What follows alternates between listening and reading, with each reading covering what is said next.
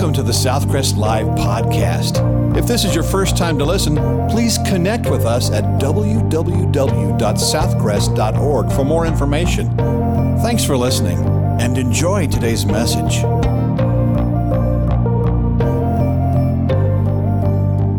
Well, good morning, everyone. Thank you for allowing me to be here. So, my name is Matt, and I'm from Iowa. So, when I say Iowa, you say out loud whatever comes to your mind. I say Iowa, you say. Did you catch all that, brother? Did anybody say potatoes? All right, smart crowd. For whatever reason, everywhere I go, somebody yells out, potatoes! That's Idaho. I'm glad to be here this morning. Thank you, Pastor Dave, Pastor Tony, for allowing me to be here. It's always an honor and a pleasure. Uh, my wife and I left our careers 20 years ago. I was an engineer, she was a nurse, and we built a marriage ministry from ground zero. We trained marriage mentors. We created a method, a biblical method of marriage mentoring. And we've trained uh, 70,000 mentors all over the world in different countries. And I'm going to unpack some of that this morning. The title to the message is How to Fix Your Spouse. So raise your hand right now, really high, if you know of a spouse who needs fixed. Raise it really high. Come on, come on, come on. Don't point at her. Come on, he's like, he's like right here, Matt.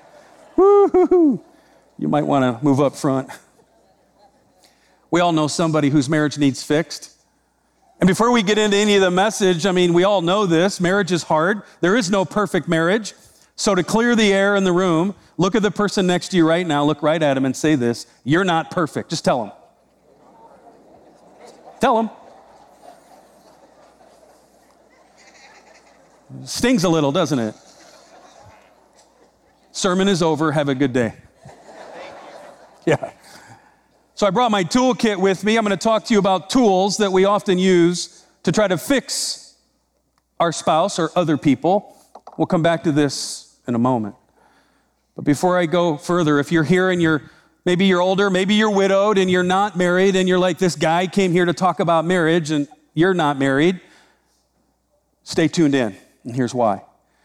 Because if you're older and you're widowed or you're never to marry again, people are going to come to you and they're going to want answers. They want out of their marriage. It could be a coworker, a friend, a son, a daughter, a brother, a sister. And this morning, I'm going to give you a formula to give to them that we've given to thousands of people all over the world. And so, just because you're not married, don't tune out on me. And maybe you're here and you're younger. Maybe you're a teenager. Maybe you're not even a teen yet and you're like, this guy's talking about marriage. I want you to not check out either. Stay tuned in, and here's why. Because it's probable that marriage is right around the corner for you. It's going to be that quick. And I have a very special place in this message for you if you're young and you're not married. Stay tuned in. Maybe you're here and you're divorced and remarried, and, and I want you to know that God's grace is wide and it's deep. And so, as we get into some of these things, um, I want you to make the marriage that you're in the best that it can be. And for the rest of you who are married, happy, sad, glad, or mad, this is for you. Before I get into God's word, I got to really come clean on my own marriage. We have issues. My wife, Pam, beautiful, smart, amazing, strong. And the day after we got married, we, I went over to her condo to load up her furniture because she sold her condo to move into my home. And so I get over there and I have a, a trailer hooked up to the back of my truck, and, and I'm gonna load up her furniture and move it into my home. I get there, and you gotta know something about Pam. She is very organized, and she's very safe, and she's very thoughtful. She's very pre planning type of a gal.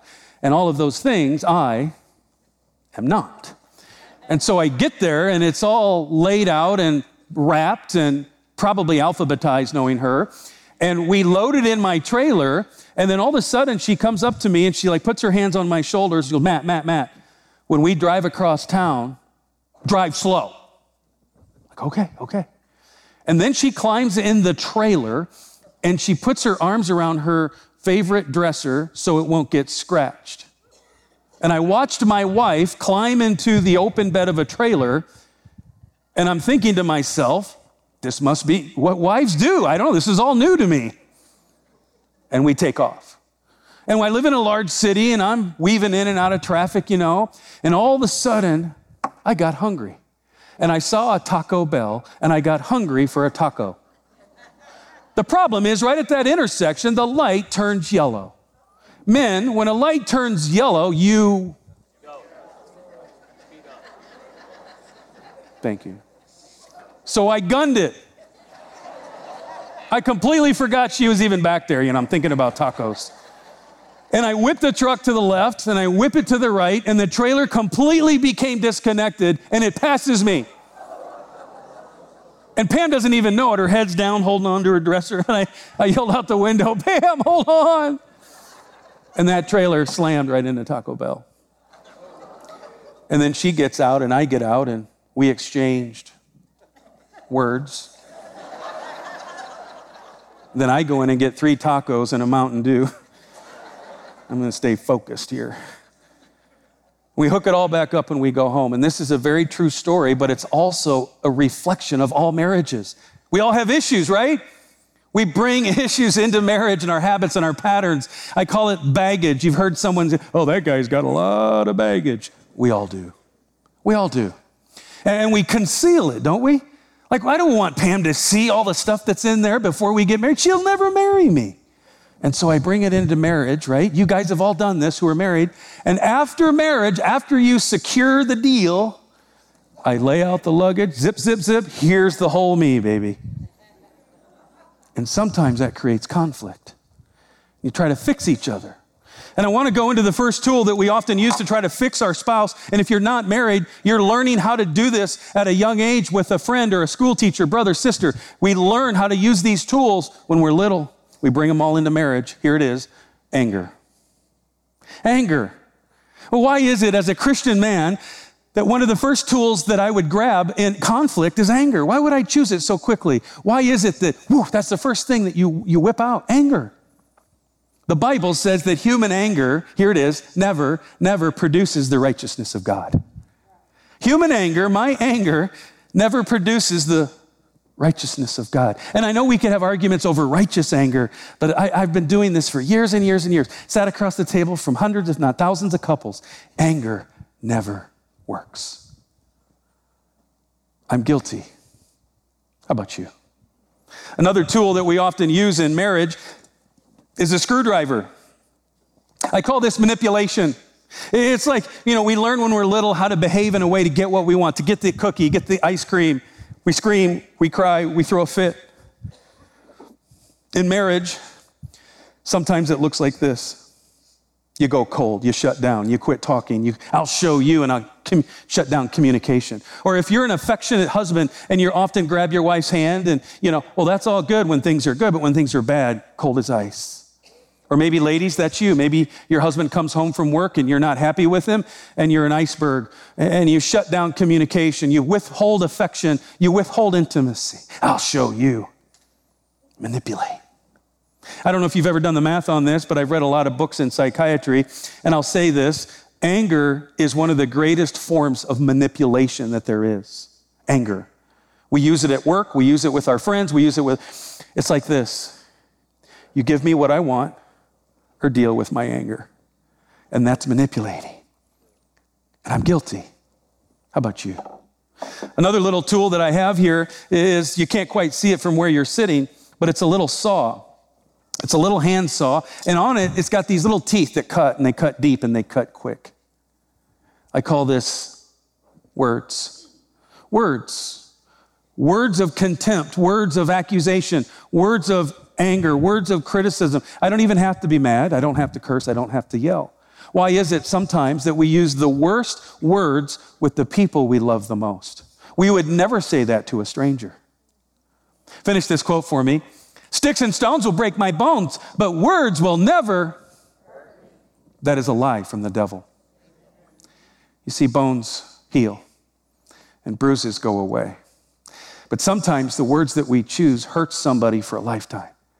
I could interview every single one of you right now in a room all alone with a notebook and a notepad, and I could document sometimes somebody spoke words into your life. The Bible says that words have the power of life and death. It has the power of life and death. It could be a poison, but it could also be healing.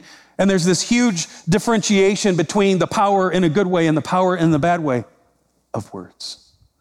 And I could interview you and I could find a time in your life where somebody spoke words into you and it made you believe in yourself. It made you believe in your own value. There was no ocean you couldn't swim, no mountain you couldn't climb because of those words that came from a teacher, a pastor, a friend, a mom, a dad, a brother, a sister, a husband, a wife.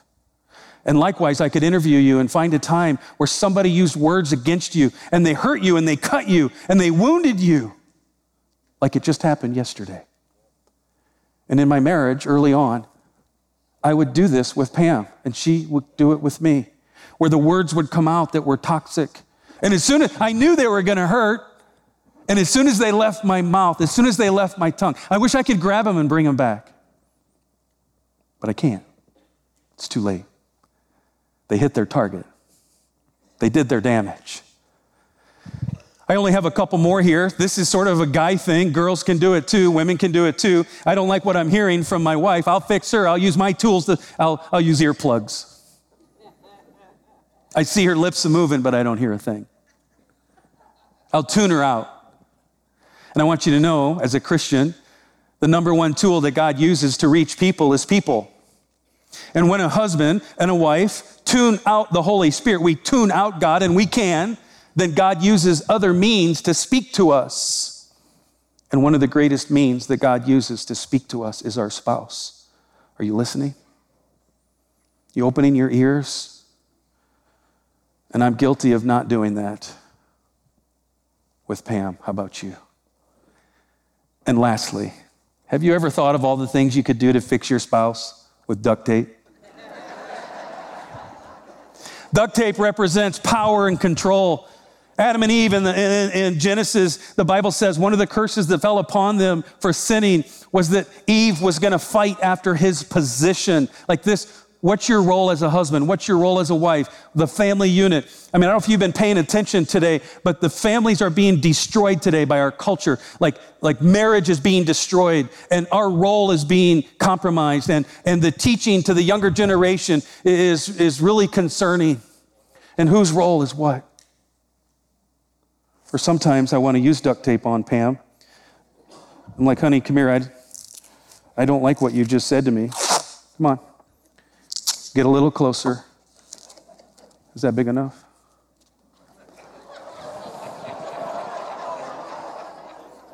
You know where, you know where I'm headed. And I want to silence my wife. But here's my problem these tools are of the flesh and they don't work. And you can't fix your spouse, and you shouldn't try. I remember early in my marriage, I was struggling in conflict with Pam because we're both outspoken, we're both strong willed, we're both opinionated. And we were clashing. And I was on my knees praying one night, and I want you to grab this moment because I think this moment is for you. And I was in anguish over my marriage conflict, and I just remember crying out to the Lord, and here's what He said with such a loud voice He said, Matt, put your tools down and get out of my way. What do you mean, God? And he says, Every time I use my tools, they wound my wife's heart. Every time I use my flesh and my tools and my knee jerk reaction and, and, and, my temperament, I hurt my wife. And he says, Now, Matt, because of you and your tools and your methods and your ways, you're wounding your wife and her heart is becoming hardened. And now, Matt, she doesn't want to listen to me. Get out of my way. And that was a turning point in my life. And I want you to, if you're taking notes this morning, write this down. This is your sin nature. This is your sin nature. We're all born with a very specific way that we respond to conflict. Some yell, some don't. Some curse, some don't. Some retreat, some attack. We're all different. I know my fingerprint of sin. Do you know yours? The Bible says it's extremely healthy when you identify your own sin nature and you look in the mirror long enough to take responsibility for it. I hate my sin. Do you? And God says, Matt, put your tools down. You're in my way. And if that's true for me and if it's true for you, then what is my recourse, God? You might be thinking, okay, what can I do? Like, what is the answer to conflict in marriage? And by the way, it's not even marriage, it's with, it's with all humans. Well, I'm glad you asked. How many of you know that all the answers to life's issues are found right here?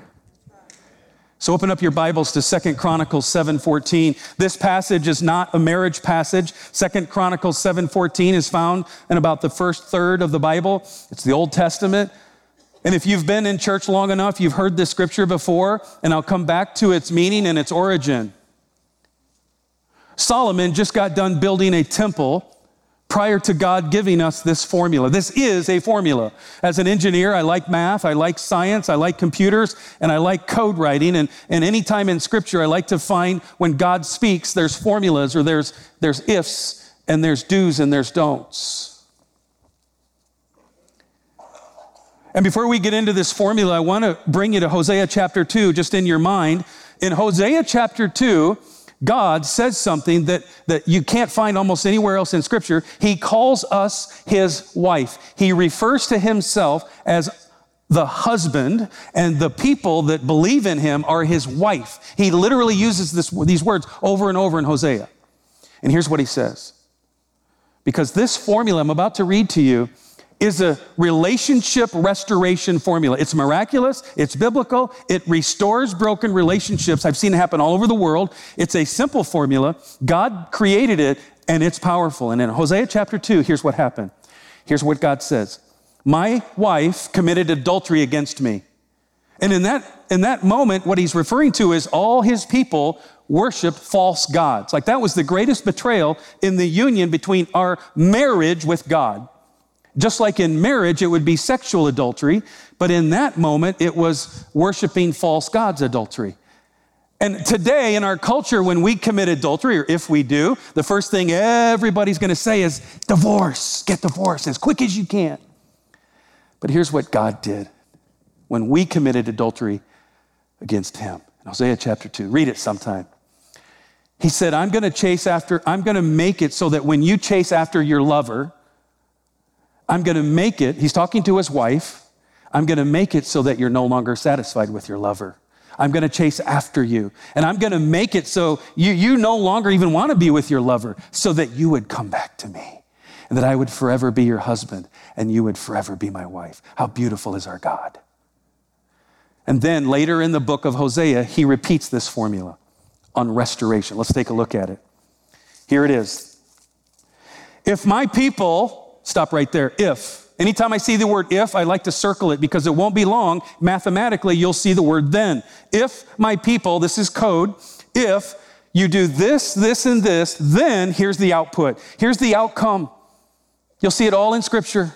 You see, healing is not just, God just doesn't randomly heal people. There is an order to this. He goes, If my people who are called by my name would do three things humble themselves and pray, seek my face, and number three, turn from their own, look at this up here for a second, everyone, wicked ways. And when I first wrote this message nearly 20 years ago, uh, I got to that word wicked. And as I was writing this sermon, I'm like, oh, man, this, this sermon doesn't work. This sermon isn't for me, it's not for you. Because he said the word wicked. And that's the, in my mind, I'm like, well, that's the pagans. That's the God haters. That's the prophet killers. That's the evil, evil people. So I'm wrestling with this word wicked. And in my moment, in, the, in this quietness of my heart, God speaks to me and He goes, Matt, every time you use your sin, every time you use your tools, it's wicked. Matt, your sin is wicked. Matt, when you choose to sin, it's wicked. Hey, Matt, when you don't do it my way, when you take your own way, it's wicked. And all of a sudden, I'm like, it is for me. I am wicked in my sin. So I better open up my ears.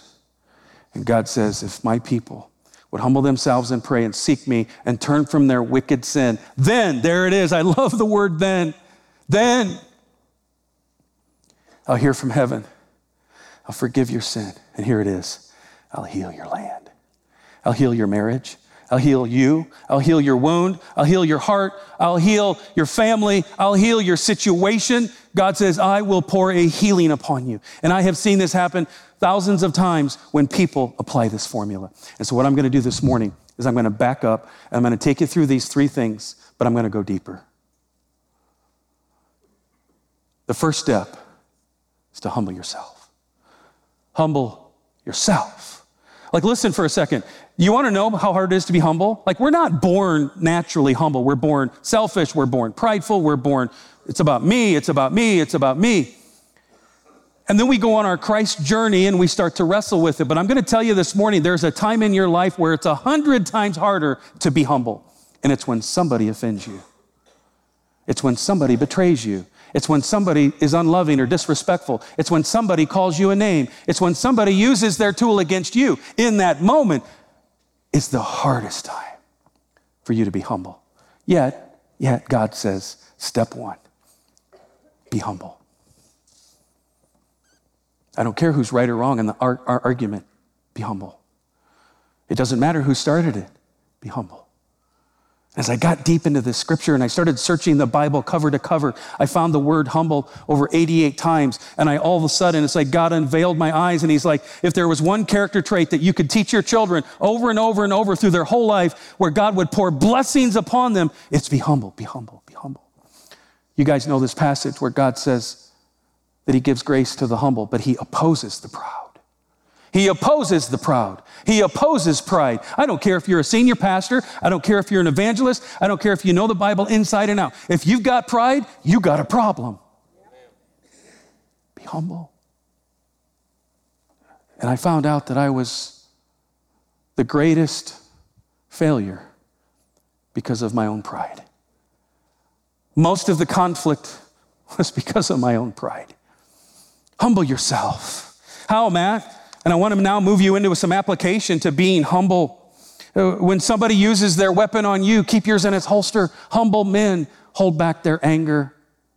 Be humble. Humble women, keep your anger in its holster. It's only going to hurt you, it's never going to help you. The Bible says that vengeance is whose? God's. Let Him defend you. Take the high road. Somebody uses their hammer on you, as the Bible says. Somebody hates you. As a matter of fact, if you look closely at the formula, God always tells us to do the direct opposite of what we want to do. You, you hurt me, it says, you give someone who hates you a drink of water, get them food, get them, if they steal your shirt, give them your coat. Like, he, God constantly in the formula tells us to do the opposite. You might be thinking, well, that seems impossible. It is without the Holy Spirit. But you know, when you get saved and born again, you get a supernatural filling of the Holy Spirit that gives you a supernatural ability to do the opposite of what you could ever do without Him. Amen. Are you tapping into the power of the Holy Spirit? Be humble. Fear God. In all conflict, what can I do better? Blame myself. Love Pam when it seems impossible. Love her on the days that she doesn't deserve it. Do the opposite of what my flesh is telling me. Abandon my flesh, hate my flesh, leave my tools alone. Stay out of God's way and give that woman as much love as I can give her, even during the hardest moments. That takes a lot of humility, it takes practice. Be humble. One time, Pam and I got into a big fight couple years into marriage and I got mad and I, I stormed out of my house, got in my truck, and I squealed the tires as I took off. I was like, I'll show her. Anybody here do that ever? Raise your hand. What's going on down here in Texas?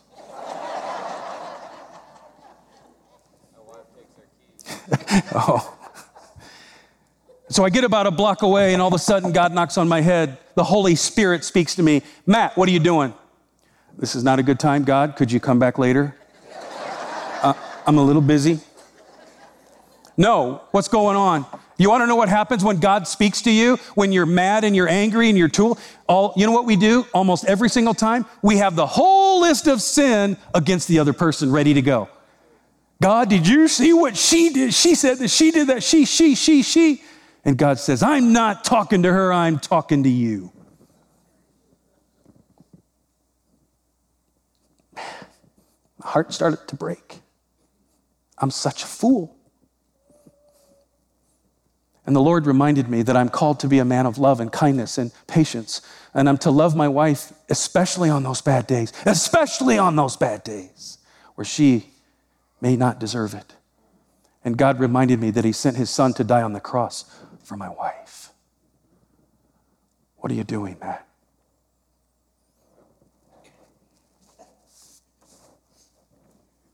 And in that moment, I decided to follow the scripture, the formula. Humble yourself, seek God, and turn from your sin. And so immediately I whipped into a grocery store to buy her flowers. I'm like, okay, I'm going to do the opposite of what God, what I want to do. I'm going to follow God. Have you ever bought flowers for somebody when you were mad at them? It's weird. Just telling you now. And I walk up to the counter. I'm a little jacked up still. Yeah, I'd like to buy some flowers for my wife. And my bad luck was I got the happiest little high school girl in the world behind the counter. No offense to high school girls. She's like, Oh, you're such a great husband. Oh, you're lovely. You're wonderful. What kind of flowers do you want to get her? the cheapest kind you got. No, I didn't do that. Cut off the heads and wrap the stems. I didn't do that either. So I bought Pam these flowers and I get in the truck. Man, the Holy Spirit's just crushing me. And I'm thinking about how I behaved, and I'm thinking about the words that I said before I slammed the door, and I'm thinking about my hate, my behavior as a Christian, as a godly man. And I pulled into my driveway and I put it in park, and I sat there and I just started to cry. I'm such a fool. I'm a terrible husband.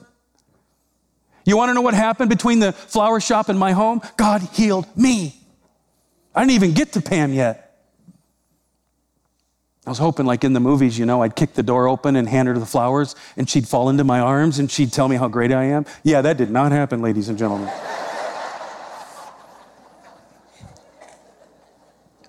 Took her a couple days. But a couple days later, she came up to me and she said, When you walked in that door with those flowers, made me glad that I married you. God healed it. Humble yourself especially when it seems impossible, especially when you don't think you're at fault, especially when it might be their fault. Humble yourself. Stay away from those tools. Before I go on to the next point, parents, I got something to say, and this is this is kind of heavy. The number one teaching agent in the life of your children, the number one way that your children are going to learn how to deal with conflict when they get married, when they get older, when they go to college, when they get jobs and they have a bad boss or they have a bad moment, the number way, one way that they learn how to handle it is by watching you. Show them. Show them how to be humble. Show them how to be merciful. Once in a while, I'd hear my mom and dad get into a good one. And all of us kids, six kids, would be hovered around the register upstairs listening. Yeah, good one. Oh. And I can't tell you how many times it would all get quiet. We'd come downstairs, and my father would be sitting on the couch, and my mother would be lying her head on his lap, and he was brushing her hair. What just happened? Humble yourself. Number two, God says, humble yourself now seek me. Seek me, God says. This is the formula. Bend the knee, seek me. And this one I'm really struggling with because right now in our culture today, you got any marriage issue, what does the world say? Get divorced. And it breaks God's heart.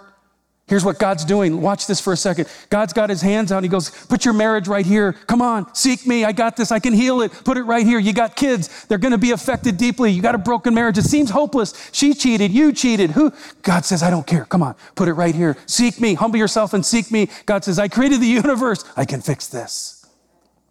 Come on. Nope. I got this, God. It breaks my heart. Seek Him. How? Unfortunately, we're getting where people are becoming biblically illiterate. Seek Him by reading, praying. Get lost in this. Get lost in God's Word. I can't tell you how many couples I've counseled in the last 20 years. Do you know what the Bible says about this? No. Do you know what the Bible says about that? No. Do you know what the Bible says about marriage and divorce? No. Do you know? You know? No, no, no, no. I just want a divorce breaks God's heart. Pray. Fast. My wife is a prayer warrior. My wife is a Bible study warrior. My wife turns to Jesus with all conflict every day. My wife is a warrior. Seek him. Seek him. And this is where I want to call a quick time out for you young ones. This moment is for you. If you're young and you're not married, stay tuned in right now. And if you're young, and I see a lot of young ones in the audience, here's what I'm going to ask you to do right now is to make a promise. And here it is. You're young and you're not married, and, and it might even sound crazy to you, but in the future, you're going, girls, I'll start with you. You're going to meet a boy. And in the future, this, this is going to happen, and you're going to meet a certain boy, and all of a sudden, you're going to feel sick to your stomach and you don't know why, and you're going to have feelings. And here's what I want you to do I want you to investigate that boy. I want you to find out if Jesus Christ is his Lord and Savior. I want you to find out if this is his compass. I want you to find out if he's serious about this. I want you to find out, investigate. Is he kind to his mother? Is he kind to his father? Is he respectful? Is he kind? And if he isn't any of those things, walk away. Don't go on one date because your heart can fall so quickly for someone that God never picked out for you. And it doesn't mean they won't get saved, but it's not very probable that they will. And girls, I want you to hire a husband where on a bad day where you blow it and maybe you're not very kind and your tools came out and he gets mad and he tears off and the Holy Spirit grabs a hold of him and makes him go buy you flowers when you don't deserve it. And the only way that'll happen is if the Holy Spirit is in him. And guys, same thing for you. I don't care how pretty she is. I don't care how she flips her hair, you know, like that. Did I do that right? I, I don't know. I'm not very, I, I'm sorry. I didn't do that very good. Investigate before you date. I just made that up. Investigate before you date. Make that promise this morning. Amen, parents? Then we go into step three. God says, Humble yourself, seek me, and now you can turn. Now you can turn. Now it becomes possible. You see, we're lazy Christians. I've been a lazy Christian at times, and I run to God and I, I reverse the formula. This is a chronological formula. And, and God says, Step one, Matt, become humble. Eh, eh, eh, seek me. Eh, eh, God, just fix it. Hey, God, just heal it. You see, we go to the end without doing the beginning. And God says, No. Matt, you're prideful. You don't bend the knee. You don't seek me. You don't listen to me. And you just want healed. And God says, No. And so, because I humbled myself, because I sought the Lord, then turning from my flesh becomes possible. And the blessings are amazing. Turn from your ways. I'm going to be at a product table out front if you want to talk to me after this message. I've got things to help your marriage or maybe somebody you know. I've got this message on a little travel drive you can buy and give them. I got a couple books. I got a date night uh, conversation cards to help couples get out of the rut of only talking about uh, kids and work and bills. Yeah, that's not very romantic. And so we have these ways to help strengthen your marriage. Come and see me in the common area.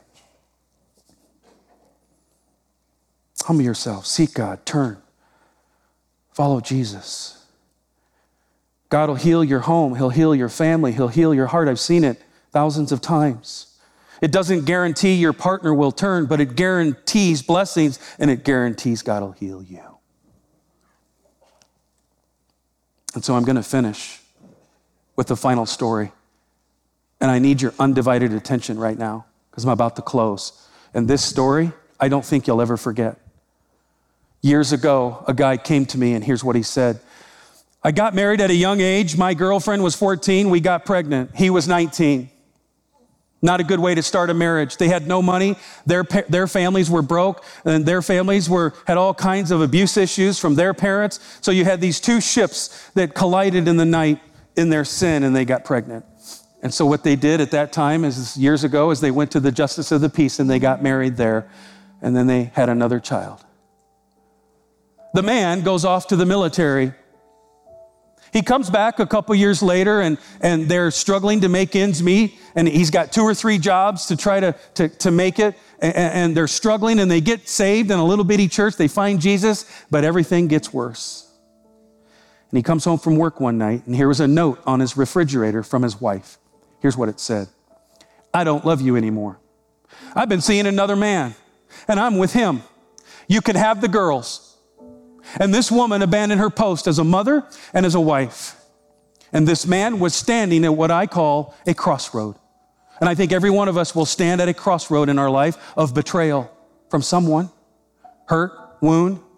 And I believe there's two paths to choose when you're wounded and hurt from a parent, from a spouse, from a friend, from a church, from a pastor. There's only two paths that I can choose. One I've already spoke of is to humble myself and seek the Lord and turn from my flesh and just see what God can do because there's miracles on the other side of that hill. But most people don't take that path. They take this one. The path of contempt. I'm going to hold you responsible. I'm going to cut you out of my life. And they spend their whole life cutting people out of their life. Bitter, angry. Tools lead their cause. And I don't know how or why, but here's what this man decided when he read this note from his wife. He got down on his knees and he prayed and he said, Lord, I'm turning to you. I'm going to pray for her every day and I'm going to wait and I'm going to pray and I'm going to wait and I'm going to pray. And he chose the path of forgiveness, of humility, seeking the Lord, and turning from his flesh. And his friends and family thought he was nuts. Divorce her! No. It's my wife, the mother of my children. The months go on, and about a year later, it's hard, it was lonely. He gets a knock at his kitchen door. Like any other day, he would go to it, thinking it was the mailman. And he opened it up, and there she stood. Tears running down her face, lonely, scared, broken, repentant. Will you take me back? And he smiled. He put his arms around her. And he took her back in and he forgave her. And that couple stayed married 60 years. And they had four more sons. And one of those sons is me.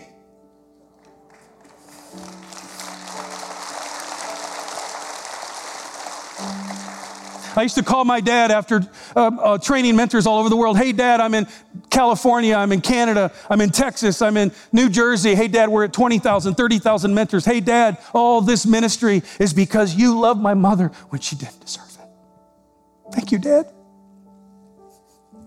Hey, mom, you're a hero too because you came home. Don't miss that part. Don't miss that part. It doesn't matter what your sin pattern looks like, this path is always here for you. But I can't call either one anymore because they're gone.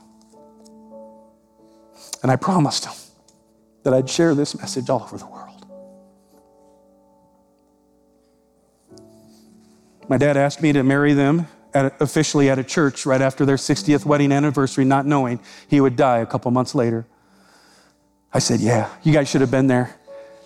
They never got married in a church. It was small. And over here were my, the groomsmen were my brothers and the bridesmaids were my sisters. And my parents came down the aisle with their walkers. and my dad stood tall. But I can't talk to him anymore. Humble yourself.